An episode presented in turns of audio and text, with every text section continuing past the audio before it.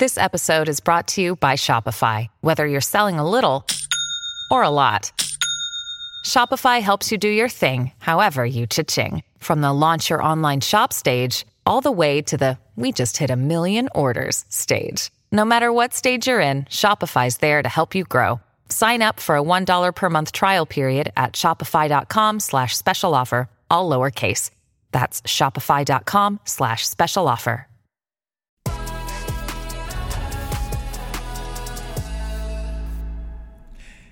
This is Real Talk, Real Solutions. I'm your host, Ginger Gadsden. I'm joined once again by our producer, Tiffany Brown.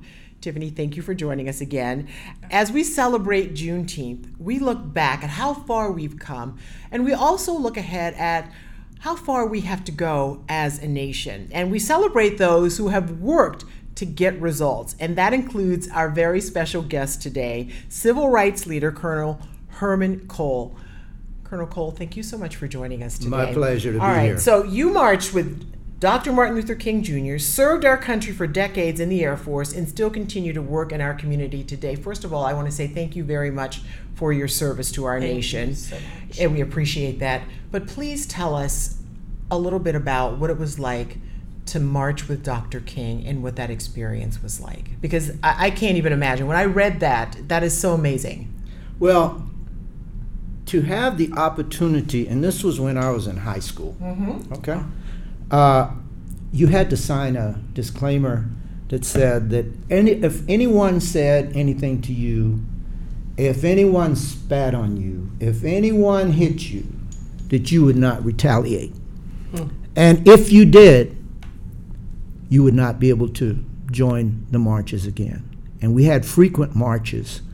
Uh, in, and I'm from Charleston, South Carolina. We had frequent marches.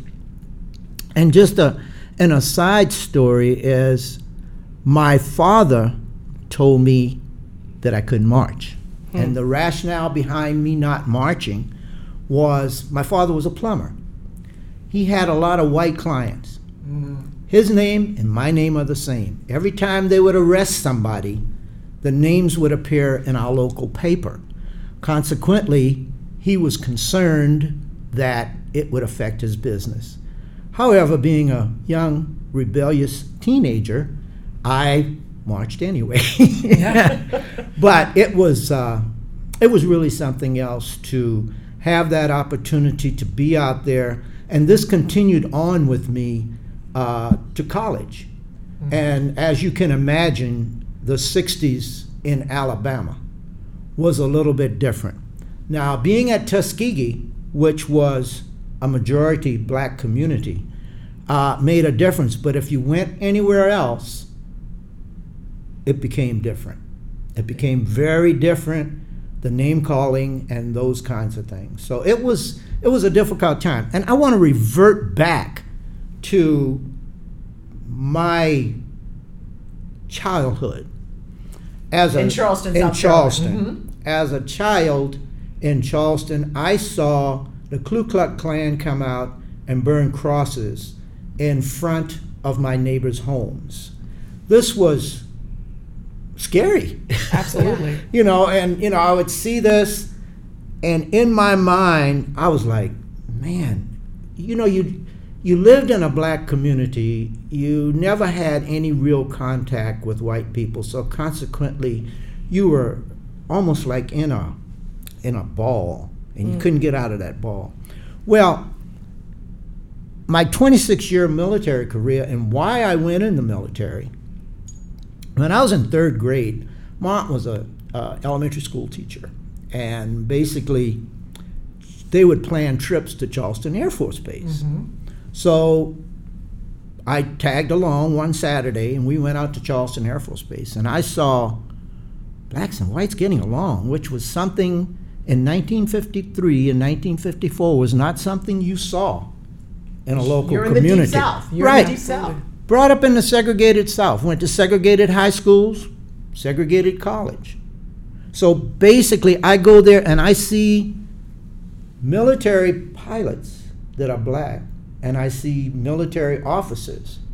So in my mind as a child, I'm like, that's exactly what I want to do. I want to go in the Air Force because I like the lifestyle. And you, as soon as you leave the base, It's a different story. it's a it's totally different story. Okay, so this is the thing that just, just jumps out right at me as you say that, and why representation matters so much. Because you had never seen that modeled before, yet you saw it that day on the base, and then you did it. Absolutely.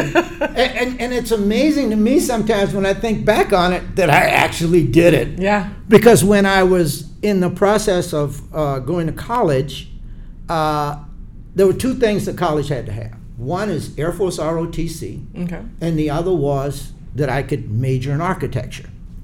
And uh, luckily, I ended up getting a scholarship to Tuskegee, which had both. But at the time, the Citadel and my high school shared a fence. Oh wow. I could not go to the Citadel. I could not go to the University of South Carolina, Clemson, any of those schools within the state. So I was limited on where I could go to school. But I jumped at the idea that I could go and, you know, I, but my parents always instilled in me it's not if you're going to college, it's you are going to college. Because my parents didn't graduate from college. My mm-hmm. father was a plumber. But they instilled in me that I needed to go to college and that in my work life, I had to be better than the white person to make it. If my resume and their resume were the same, they would get it. So I had to be better. So That was instilled in me from the time I was a small child. Absolutely. It's similar in my household. And you're telling me the experience that you had as a child that was completely different. You're looking at going to college at a, at a time where it's not even integrated yet in your high school. You're graduating out of a situation like that. But you're telling me even before that, you're you're marching with MLK. Did you realize at that time that you were going to be a part of the change that we see today? What was that like in your head at the time? Hell no, I didn't realize that. I did not realize that at all. You know, I was, I was caught up in the moment. I could say I was doing something great. But as a teenager, that's not the thoughts that are on your mind. So I did it because all my friends were doing it. Yeah. We would meet in a church and then we would march downtown. And the slur words that we would get, I mean, it was it was pretty bad. But you realize that you could get that thick skin because you've done it a number of times. Yeah, but still, there had to be something in you, not just wanting to follow the crowd, because to have a teen say, people are going to spit on you, people are going to hit you, people are going to say awful things to you that you cannot unhear, and yet you did it anyway. So, what is it in you, Colonel Cole, that makes you that person? I don't know. I, I think it was the way my parents treated me, the things they did, the things they said to me, the exposures that they tried to make sure that I had, although we were not wealthy in no f- shape or form, you know. But I've always felt I mean, even in elementary school, I was the president of my elementary school class. I was the president of my senior class. I've always felt that I have a lot to offer. Mm-hmm. And I was willing, I've always felt like I could give myself for those things, you mm-hmm. know, and I just felt like I could do it, I needed to do it, and it was my contribution to society. And I don't know if I went through that complete thought process as a teenager, but I used to feel good when I did it. Mm. And it's like volunteering. I do a lot of volunteer work. And people say, Why do you do volunteer work? So you're so good. You're such a humanitarian. I'm like, Do you realize I do volunteer work because it makes me feel good? Yeah, Yeah. I mean, absolutely. the outcome is good, Sure. but it makes me feel good to be able to do it. Everyone gets something from it. Everyone gets something from it. Sometimes I think I might get more Maybe than But that's great. bit. That's you know you're mm-hmm. supposed to do it. You know you're supposed to do it. Do you feel like these all these years later, you starting as a child trying to make a difference in this world, and as we look at Juneteenth, and now it's a, a holiday, you know, a day of reflection. Do you think we've done enough? Uh, no, I don't, and that's back to in 2019, August of 2019. I got completely fed up, and recognizing the fact that, you know, I was a 74 year old man then. Mm-hmm. And I was like, I participated in the civil rights movement in the 60s and 70s. I did all I could in the Air Force for equality and those kinds of things. And now all of a sudden, I see us reverting back to the 50s and 60s. So I said, I can't let this happen. So I formed this humanity task force. My mindset on it was to put nine white people, nine black people, and we try to get in the community, not in your face, but try to give you an understanding. Let the white people understand where we're coming from as mm-hmm. black folk, and let the black folk understand where the white people are coming from. Mm-hmm. To that end, I had the mayor, police chief, and I had, you know, prominent, I even had two high school students on it. What do these meetings look like when you are all getting together? The meetings, sometimes we have some real hard discussions that, and when you, you have to imagine that if we have the police chief in there, mm. and he's a friend of mine, he's a good guy. But, you know, he's looking from a different viewpoint than we are. I mean, the people that, that, that I, I don't know how a cop makes it without having psychiatric help somewhere along the line. Because you see dirtbags day in and day out. And how do you turn that switch Yeah. to now be a regular person. But I'm saying we've had strong discussions with the police chief, and it's kind of after uh, almost two years, it's brought it together. We actually had a month ago a presentation on critical race theory. Hmm. We sponsored that. My humanitarian task force sponsored it along with the Harry T. and Harriet Moore Center. Yes. Right. And we had probably 100 people attend that. That's wonderful. Which was, the, the presenter was from Flagler College. He was excellent. And I thought it was good to have a white person come in and talk about CRT. Mm-hmm. Yeah. And he did, and he did a fantastic job. So I saw change back then, and you know, the military is kind of a microcosm of what the world is. But the military tends, because you live together, mm-hmm. you live next door to people, mm-hmm. you work with them, you play with them, you get a better understanding. Mm-hmm. So consequently, we don't get that in our cities because our cities become very polarized. Yeah. They're very We have the black community, Yeah. we have the white yeah. In the military, you get to live next to people who don't look like you, so you get a, you understand. Oh, they're just like me. Yeah. Or they like the same things I like. kind of You forces talk friend about groups. look like me. I went to Vietnam and had come from a segregated, completely segregated environment. Okay, high school, college, the whole thing. All of a sudden, I go to Vietnam. I'm in a hooch with a bunch. Hooch is the place you stay. Okay. okay. with a bunch Thanks of for white clarifying. yeah, with a bunch of white guys, you know. And I'm like, hmm, okay.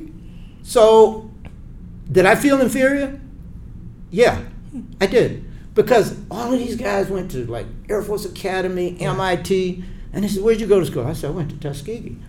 But at no point did I not feel that I had the knowledge to do what I needed Sure, to do. Absolutely. But you know, it's it's sort of overpowering when you've not been in that environment at all. It's always hard when you're the only.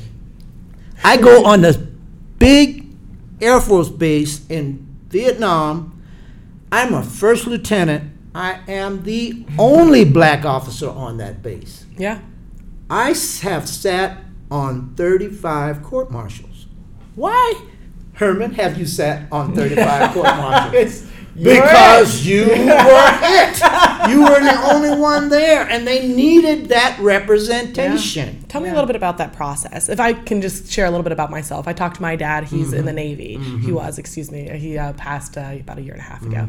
So he talked to me about wanting to make chief. He was a chief petty officer, and he said he felt that he had to act a certain way. They expected him to be somebody that he wasn't. That he didn't want to be untrue to himself. Did you feel any of that pressure? Did you feel like there was something that was that you were being asked to be somebody other than than yourself? You know, I don't really feel like I was. That's great. I felt very comfortable, and it could have been because I was an officer. I got all kinds of good examples here, okay? when I was in Vietnam, now I was green as grass when I went there because I went straight from graduate school as a first lieutenant mm-hmm. to Vietnam. I had a chief master sergeant, which is an E9, mm-hmm. top NCO rank, that worked for me. Treated me like I had fallen off the Christmas tree. I was just the best thing since sliced bread. And he was from Mississippi, by the way. Oh, wow. So I had some of the young black troops to come to me and they said, you know, LT, Chief is real prejudice. I'm like, what? I said, I can't believe that. They said he they said he gets drunk at night and goes around the dormitory and is in this and in that and you know.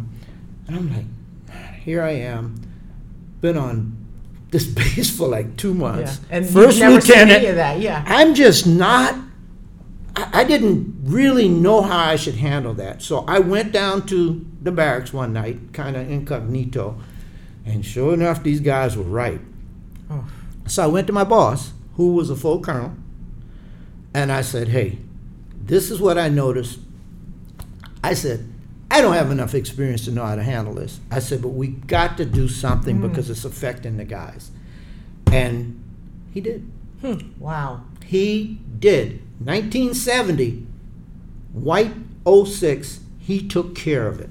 But you said something. You spoke up. You could have easily said, you know, let's just let it slide like we do everything else. Let's just, it Yeah, doesn't but I had to- matter. I had to go out in the field with these guys. So, I you had to say was- you know, a, a little known story about Vietnam. There's a term called fragging, Okay. Oh, and you probably don't even know what that is. Fragging is when your people kill you. Oh. Like they get That's not angry with friendly you. fire. That's Yeah, yeah. um, That's- That- you get you know like it happened a lot in the army more so than the air force. Mm-hmm. But like their lieutenants and captains might anger them.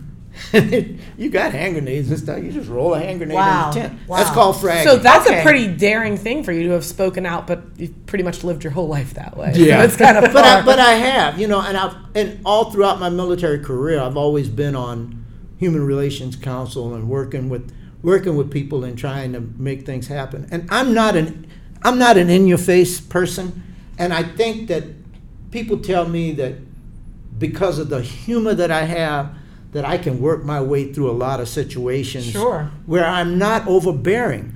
And one of the things I tell a lot of people, I said, you know, there's two things I have in my favor. Well, three things. Maybe more than that. Probably a whole, a whole plethora of things. Yes. But one is, I'm like, well, I used to be 5'8". I got old, I'm 5'7". So I'm not an overbearing kind of guy. Sure. I'm light skinned, mm-hmm. okay? I'm a retired Air Force colonel. When I walk in the room, if they know that, but I'm not going to get in your face, and, and Yeah. so I'm a, accepted, so consequently, I can get a lot more done. So it Wow. sounds like you've got a lot more to do. You I were do. talking to me that this isn't about a time that you're ready to hang it up I- and kind of rest. You're All the more reason I'm running for city council in Titusville. How is that going? Well, it's just starting, and uh, it's going good so far. I have two opponents, uh, and uh, I'm just trying to do what I need to do. What I feel it- like I have a whole lot more to give. Sure, but what is it that you think you can offer for people who may not have even heard of you or know that you're running? What is it that you think you have to offer? Well, what I have to offer is I have a in Titusville and on the East Coast. There are a lot of problems with the Indian River Lagoon being having uh, environmental problems, and there's such thing as seagrasses, and that the manatees feed off, and mm-hmm. if you can't get the water fresh, the algae will grow grow on top of it and keep the sunlight out Yeah. no oxygenation, manatees die. So I'm, you know, I'm, that's a secondary thing that I'm looking for grants because the city can't do it by himself. So I'm looking for grants, federal grants that will come in and help us clean up the water. It's, it's not just Brevard County, it's Indian River County. It's all the It's all counties. that- connected. It's, It's all all connected. connected. You know. You know, when you when you start talking about the environment, that's so important, and people, it- it's like it it, it affects us all. So Mm-hmm. that's one of the things that you're saying that you are really concerned about. No one can be really Yeah, mad and, at that. and you know, I my, my my my part of my slogan is smart growth, and I like it smart. I liken the smart growth to being something where you uh, you got to think about the economic situation where Titusville right now is growing by leaps and bounds mm-hmm. because of SpaceX and Blue Origin and stuff. So you got to think about the economic aspect of it, but the two can meld together. There is no reason why, because you know we're worried about what's going to happen 50 years from now. You know, if it if the groundwater gets infected, you know, Katie Sure. barred the door. You know, Yeah, there's no yeah. telling what may go on. So I'm I'm looking at it from that uh, perspective, and you know, with my leadership and management, and I'm not bragging. I'm a retired Air Force colonel. I was chairman of the medical Parrish medical center board for eight years. I've been on the board for 20. I'm the past president of YMCA board. I'm just a board person. All these board. Somebody, my son told me, said, "You on all these boards? How much do you get paid?" no. Not very much. Yeah, exactly. Zero. exactly. But that that must mean you just have a passion for it. And you know what I appreciate is that you share your message with people. And and just circling back to Juneteenth because we have a lot of young people who will not appreciate uh, the shoulders they stand on. Right? They just assume they were born and plop. This is how it's always been. People didn't march. People didn't get spit on. People didn't get kicked, killed, or other things. Right? So when you, uh, if you have a message for the younger generation and what they need to do, you know, because you can only do so much, and you've done a lot. What do you say? Well, you know, we talk about Juneteenth. I was in my late 30s, almost 40 years old, when I first heard about Juneteenth. Wow. I was stationed at Los Angeles Air Force Station, and they were having a Juneteenth celebration. I'm like, "What the hell is Juneteenth?" I didn't know what it was. Yeah. Had never heard of it. So that was back in the 80s. But what I try to do in some of the mentoring things that I do, like going to the high school or going to the middle school and talking to the kids, I try to inspire them. But I keep telling people, I said, the kids look at me, I look like their granddaddy. You know, they don't want to listen to me. So what I've tried to do is develop younger people to do these things. So I'm standing back here, and I got I've got a good friend who was uh, who's an engineer at at Boeing in Titusville, who graduated from Tuskegee, and he's like 29 years old. I, as a matter of fact, I did I married he and his wife. I'm, I'm a ordained minister. Oh, by Oh, the great. way. Okay. I- Okay. Got my hand on a lot of things. You know. a lot of tentacles. But you know, I'm grooming him because he's 29 and he can go out and they will listen to him more than they're going to listen to this old fart here. You know, even though I I have things that I can tell them Sure. and try to inspire them, I've got to be around them more than just an hour to do that. I've been working with the Boys and Girls Club at uh, in Titusville. I, I've given them presentations on the Tuskegee Airmen and stuff like that to try to inspire them to let them know that there's a lot more out there. yeah. There's a lot more out there, and but we've got to be willing to want to do it. And you know, I think that if we could get our young folk into volunteerism a little bit more, I think they would get a better feel for it. Like, like, what am I going to get out of it? Well, it's not what you're going to get out of it; it's what Sure. you're going to do for your community. Yeah, but consequently, consequentially, they get something out of it. Like you're saying, you probably get more from volunteering than you actually are mm-hmm. contributing. They But it's a away with win-win. Yes. Education and Yes. exposure Yeah. and things mm-hmm. that will, just like you did when you were a kid, going and seeing the Air Force Base, they're able to have this education, That's this right. exposure, and then be changed and help change. I the was next going through my one of my I, I I'm anal, okay, so I got photo albums from the time I was a baby to now, and I save everything. I got them all categorized so my kids can throw them away when uh, Mm-hmm. when I die, you know, because they will throw them think- away. You know, I'm like, yeah, they're gonna throw them away. And I came across an article that was in the paper when my I was a junior in high school, and I was raising money for the March of Dimes, and we would stand on the street corner and beg for money. And my high school, Burke High School in Charleston, South Carolina, which was a black high school, we raised more money for the March of Dimes. And I, I look back, I, I'd almost forgotten I had done that. But I'm saying getting involved in volunteerism early, I think, is what kids need to do. I think it will inspire them because you realize what you're doing in the community and how you're helping people in the community. And that, that's the whole thing.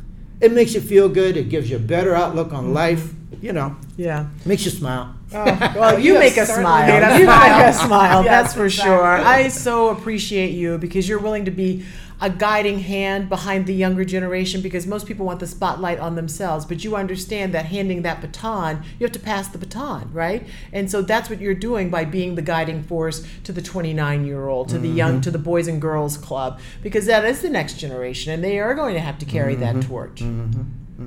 We appreciate you. Yeah, thank, Thank you. you so much. I'm glad somebody appreciates it. Somebody needs to go out to the car and tell Tell my wife wife that. She knows. She knows. 55 years of Oh marriage, my I'm sure God. she knows. Colonel Yeah, Cole, she knows thank more you. than she yeah. needs to Oh know. my gosh. We wish you many more happy years together and thank you so much for sharing your time. Okay, thank and thank you. you for joining us for this episode of Real Talk, Real Solutions. I'm your host, Ginger Gadsden. We'll see you next time. Okay, guys. So, what I wanted to say to you the